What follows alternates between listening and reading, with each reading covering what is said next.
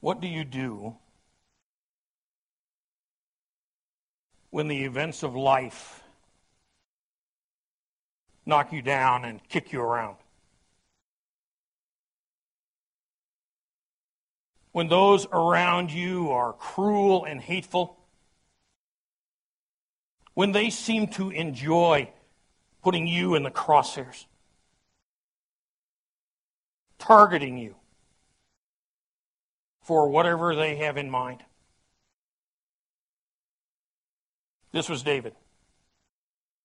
This is where he has been. He was attacked, he was maligned, he was mauled, he was brutalized by those he should have been able to trust. Loved ones, confidants, family members those he should have been able to trust. Instead, they turned on him, they, they, they, they betrayed him. So, how does David navigate events such as this? And how does he do it? With uh, such a thankful heart. David is known for his heart, isn't he?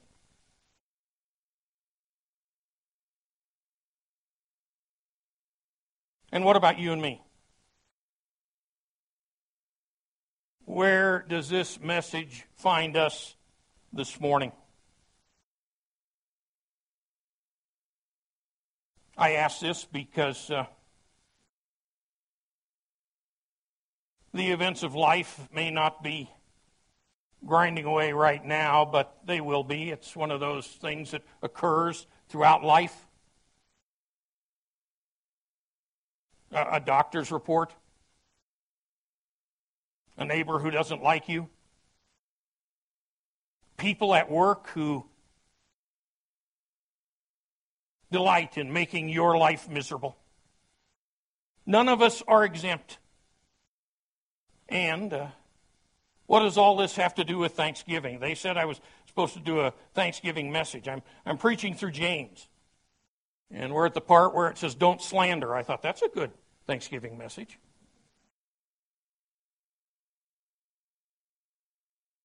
What does all this have to do with Thanksgiving anyway? Well, look at what David does when the world turns caustic. Off the top, David finds security in the fact that God knows him. The first stanza of this uh, uh, four stanza psalm that uh, John read this morning. God knows David. And when I say God knows him, I mean really knows David. The nuts and bolts of, of who he is, everything down to the, the most minute detail, the inside and outside uh, of who David is. Psalm 1. Oh Lord, you have searched me and you know me. You know when I, uh, when I sit and when I rise up. You perceive my thoughts from afar. You discern my going out and my lying down.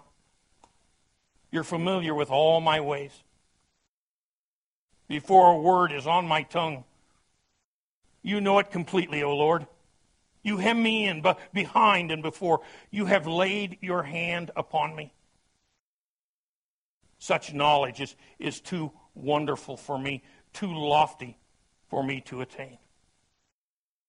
The Lord knows you. Think that through. How it applies. Where you've been, where you're going. The little things. He knows you. He, he knows me. Our reservations, our, our regrets, our joys, our delights. He knows us, our innermost thoughts and, and feelings. David has come to the realization uh, of how wonderful this is, how awesome it is. That such a thing is the, the bedrock of thanksgiving. Most of us don't ordinarily experience this in our lives, do we? We, uh, we get so caught up in the mundane activities of uh, the daily events. We kind of get swallowed up in them. We get up in the morning and immediately start thinking about them, and pretty soon they, they swallow us up. Jason spoke about this last week, didn't he? We're drugged down. Wonder happens when we realize that God knows us. Personally, individually, intimately. The ins and outs, the ups and downs, the in betweens, the, the, the longs and shorts of who we are as individuals.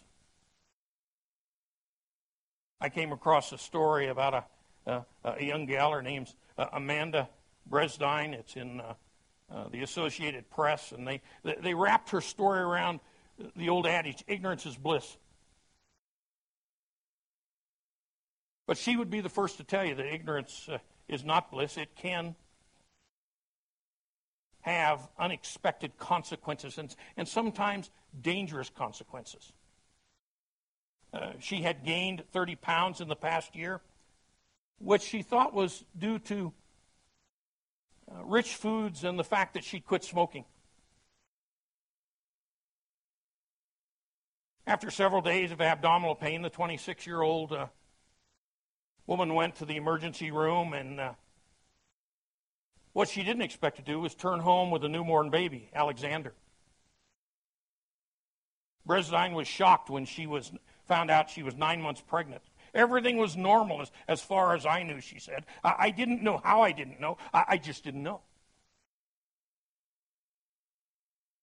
And while her ignorance could have only produced uh, a new addition to her family, it could have had disastrous results. When they did the ultrasound, they found that her amniotic fluid was extremely low, dangerously low and uh, her baby was struggling to stay alive. Fortunately, uh, an emergency C section successfully delivered him. Fact is, what we don't know, what we don't realize, can hurt us. In contradiction to that old adage, ignorance may not be bliss at all. The Lord knows us. He knows me. He knows you better than we know ourselves. Nothing is beyond him, nothing is hidden from him. He knows us. Look at David's response, verse 6. Such knowledge is, is, is too wonderful for me, too lofty for me to attain. Yes, things may have happened in David's life, but David never stopped looking to the Lord, trusting in the Lord. He never stopped realizing his, his sovereign hand on his life. David kept going in faith. Regardless what was happening around him, he kept going by faith. Wonder also happens when we realize that God is concerned about us. That's the, the second stanza, verses 7 through 12. God not only knows us, He is concerned about us personally. His, uh, he, he, he is present in, in my life. And He's concerned about how I proceed through life. That's another huge acknowledgement a realization that ought, ought to be a, a, a, wonderful thought for each of us, a, a point of thanksgiving for each of us. I don't know about you, but thoughts like this don't, don't often happen. And when they do, they stop me in my tracks. They kind of jolt me to a stop. You, you kind of know it, but you've not really realized it personally and how relevant it is, how, how it plays into the events of life. What a, what a wonder-filling thought it is. Verse 7 Where can I go from your spirit? Where can I flee from your presence? If I go up to heaven, you are there. If I make my bed in the depths, you are there. if I rise on the wings of the dawn, if I settle on the far side of the sea, even there your hand will guide me, your right hand will hold me fast. If I say, Surely the darkness will hide me, and the light will become night around me, even the darkness will not be dark to you. The night will shine like the day, for darkness is as light to you. Well, the first stanza has to do with God's unbelievable knowledge of us. This stanza has to do with his ever present involvement in our lives. He's uh, omniscient and he's omnipresent. He's not just aware, he's here. Verse 10 Even there your hand will guide me, your right hand will hold me fast. I hope you hear the, the love and tenderness, the intimacy of that statement. Uh, John's version of this psalm talked about putting the hand on the head. David talks about the God's hands on us. This is talking about his love, his tenderness, his intimacy in our lives. Yes, he puts his hand on our heads like a mother does her baby. Wherever you go, God is there. Why? Because He cares. Because He's concerned. Because He's involved. Even if you try to hide from Him, He's there. So often, when we're not doing what we're supposed to be doing, we think we can hide it from God. We think we can sneak off. There's not a place in your house where you can hide from God. You can't even go into a bank and lock yourself in a vault that God can't find you in there. In fact, not only can He find you, He's there with you already, isn't He? If you understand this psalm. Jonah discovered this, didn't he? The prophet. Tried to escape God, tried not to do what he'd been called to do. Our Lord's concern for us run deeper than even ours does. I, I don't know if you know Coach Tony Dungy's story. Um, some of the men may. There might be a couple women who like football that do as well. I don't know. But his story is amazing. Coach Dungy thought he was uh, done in football when he was fired uh, from the Buccaneers. He says, I will admit that when I was let go at Tampa Bay, I thought it was over. Soon he discovered that God still had a place for him in football. In 2002, Dungy took over coach of the Indianapolis Colts. Then, uh, late in 2005, as the, the, the Colts charged towards the, the postseason, Dungy and his family experienced a parent's worst nightmare. Their uh, oldest son, James, 18 at the time, killed himself. James left no suicide note. So there was, uh, they don't know the reason for the suicide. It's a mystery even today. Dungy says that experience only reinforces his belief that life has it, its peaks and its valleys. But God is there always. God is there. Always. What a what a statement, huh? A statement of faith down in the, the valleys. I don't know where this Thanksgiving season finds you. Whether you're on a peak or whether you're in a valley or somewhere in between. I don't know what's happened, but I do know this God is there always. He never leaves. He never goes anywhere. He's there always. Moving on to the third stanza, we find that wonder happens when we, we grasp the fact that we are his workmanship. Verses 13 through 18, they're often quoted. Uh, as a source of God's creative involvement in our births, but the, the, the point is really much larger than that. David has, has personalized the fact that he is a divine creation. He's not some mindless accident in, in primordial glue. Not glue, goo. Somebody asked me the other day if my stomach was uh, flat, and I said yes, only the L is silent. I guess I stuck the L in this word, huh? Primordially, primordial goo. He realized he was a divine creation. He realized he was thoughtfully and purposefully made. A creation who recognizes that God is fully and actively involved in his life.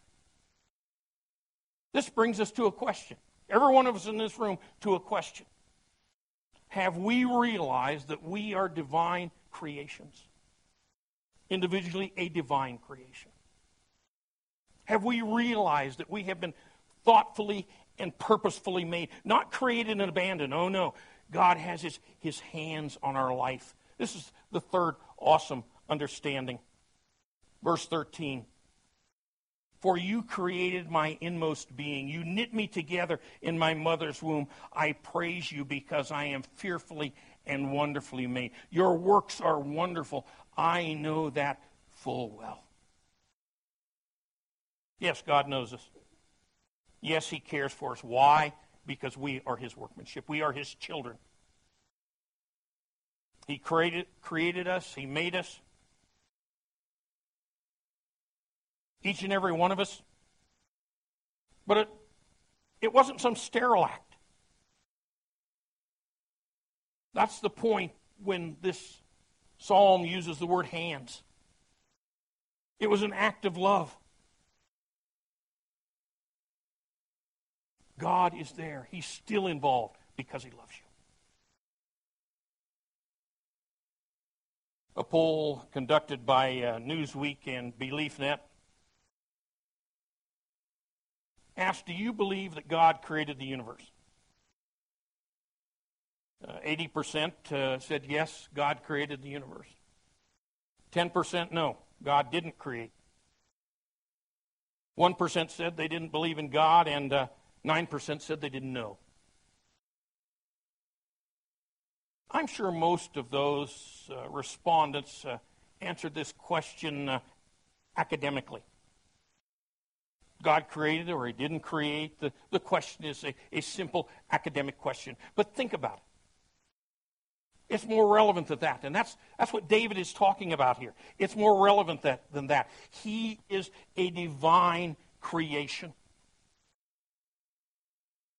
Someone has said either there is a God or there isn't. Both possibilities are frightful. Because uh, if there's a God, we better find out who he is and find out what he wants and do what he says. If there is no God, then we're in trouble. Because we're hurtling into space at 66,000 miles an hour and nobody's in charge. Yes, it's a, a relevant question, a, a life determining question. Paul opens his letter to the church at Philippi with this thought. He says, uh, I thank my God every time I remember you. In all my prayers for all of you, I always pray with joy because of your partnership in the gospel from the first day until now, being confident of this that he who began a good work in you will carry it on to completion until the day of Christ Jesus. God isn't finished. He's still at work in our lives. Yes, He created us, but that creation process isn't finished. What a wonderful place to hang our Thanksgiving this Thanksgiving season, isn't it? Understanding God's place, His presence, His involvement in our lives. bringing his blessings to bear in our lives. Such an understanding causes us to look at life from an entirely different perspective. This brings us to the fourth stanza. Certainly offers an odd contrast to the, the previous three. The previous three have been centered on, uh, on, on the Lord. This one looks at mankind. And the tone changes dramatically. It looks at what's wrong with our world. Uh, David turns his attention to the, the, the underbelly of mankind, the ugly, hateful side of mankind.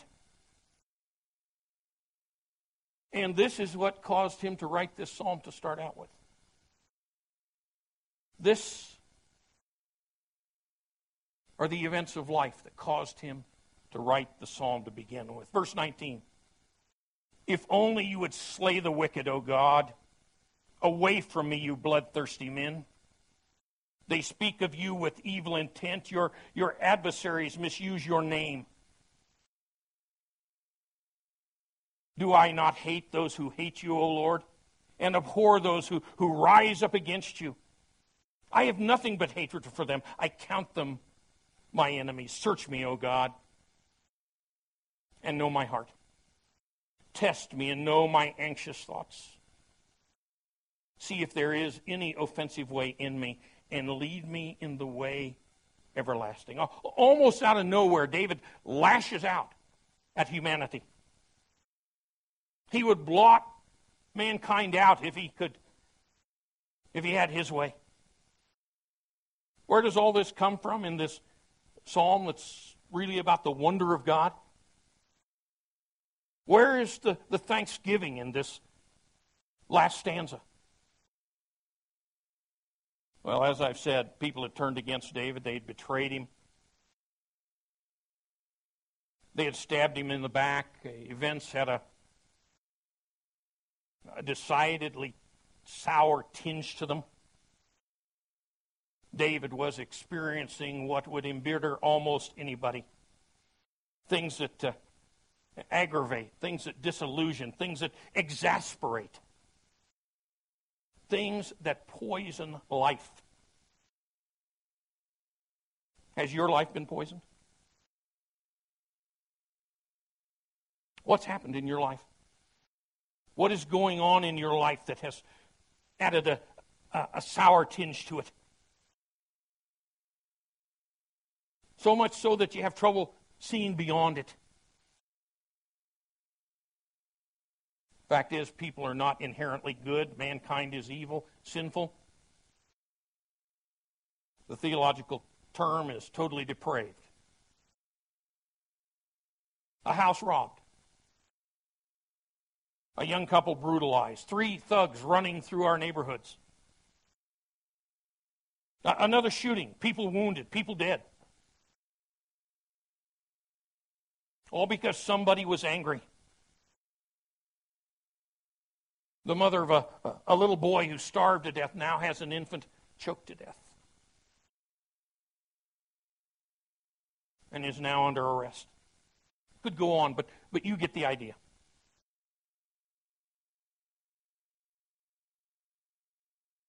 maybe more personally, a job that drains you each day, leaves you sobering, a spouse that's uh, continually at your throat, or worse, one who has betrayed you. David has been pulled into the dregs of life. He's, he, he's wallowing. But he really doesn't stay there, does he? He doesn't live there. No, he looks beyond that way beyond that, realizing the Lord in his life, in awesome wonder, praising him, thankful for his place, his presence, his involvement in his life. David knows that God is always there, always at work. God has not reached out his hand of judgment on mankind. You and I might. We might. Uh, enact our vengeance on those around us if we could. but not God, but not David. Why? Because he's looking to God. He thinks it. He deals with it. He, he moves through it. And he looks at God.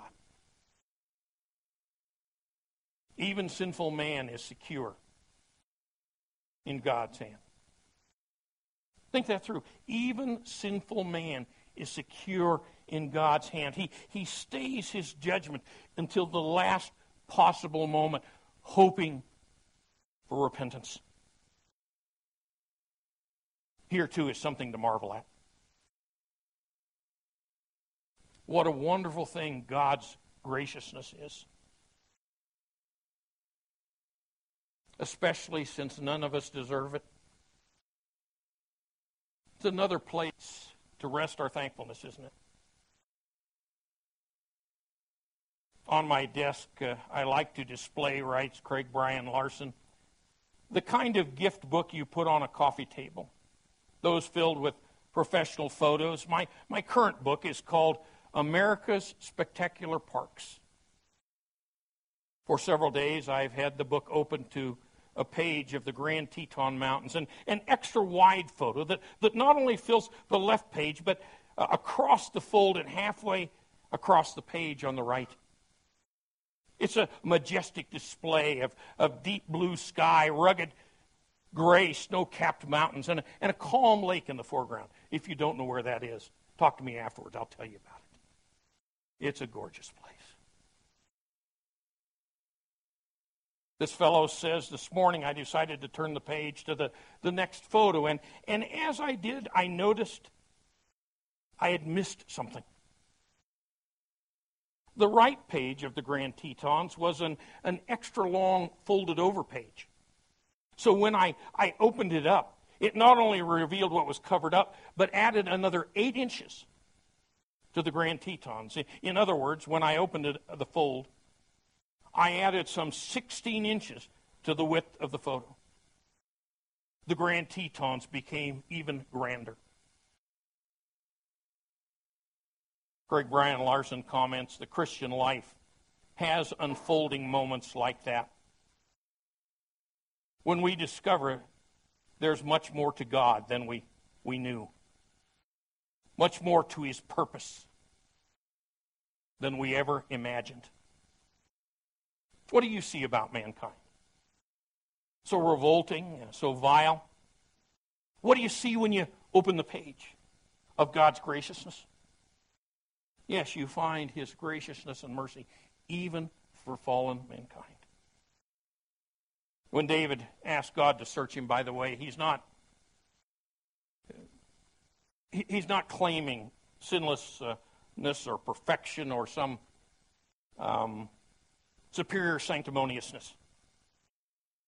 No, in fact, he realizes his own sin. What David is alluding to is a faith that changes it all. A faith that puts God first. No, not because David's perfect, but because he trusts in such a wonderful God. Augustine once, was once accosted by a heathen who uh, shoved his idol into his face and he said, Here's my God, where's yours?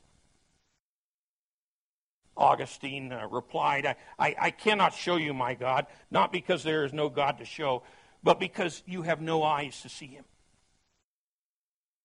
This is the, the tragedy of our world around us. They have no eyes to see God. But there's something more tragic than that. It's when you and I, his children, miss his wonders. It's not because he's not there. It's not because he's, he, he's not at work. It's because we don't look and we don't see. We're so caught up in, in everything that's going on, we miss the Lord's hand on our lives.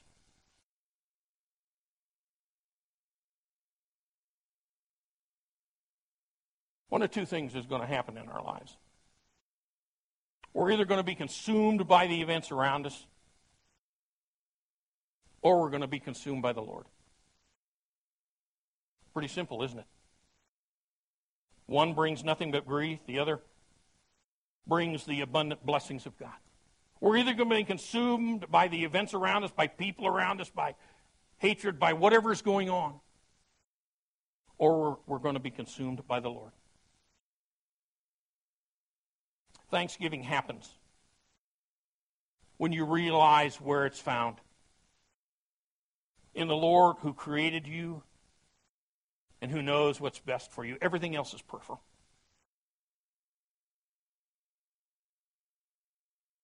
Corrie ten Boom uh, writes about her and her sister Betsy and their time in Ravensbrück uh, barracks. She says it was overcrowded and flea infested. Somehow they had miraculously got a Bible smuggled in. As the two of them read, they, they came to a, a section that talked about uh, giving thanks to, to God in all things. I'm, I'm not sure what verse it was, I can guess. And that God could use anything. Betsy decided that that even meant they should praise the Lord for the fleas. Uh, Corrie was not so uh, inclined. She didn't like the idea. She didn't like the fleas. They bit and itched and stung. But eventually, she too praised the Lord for the fleas. Over the next several months, a, a curious thing happened. The guards uh, stopped entering their barracks. This uh, meant that uh, the women of the barracks were not assaulted as they had been and as they were being in all the other barracks, but it wasn't happening in theirs. Without the guards coming in, they could actually get the Bible out and have Bible studies and, and have prayer meetings.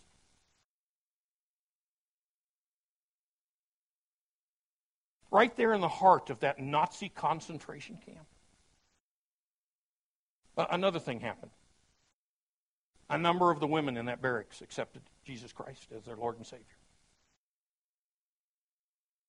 It was only towards the end did they find out that the guards left them alone and didn't enter their barracks was because of the fleas.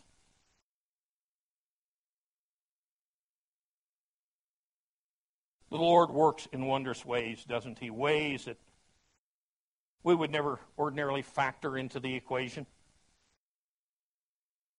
ways that uh, ultimately prove the wonder of his presence. Thanksgiving happens when we realize the wonder of the Lord in a caustic world. Bow with me. Father, it's so easy to get embroiled in what's going on around us. I pray, Father, that we would look to you. We would see that you're here, you're involved, that, that we are your creation. That you have a purpose for our lives. I pray this Thanksgiving season we would remember that we praise because of you. And it's in your name I pray.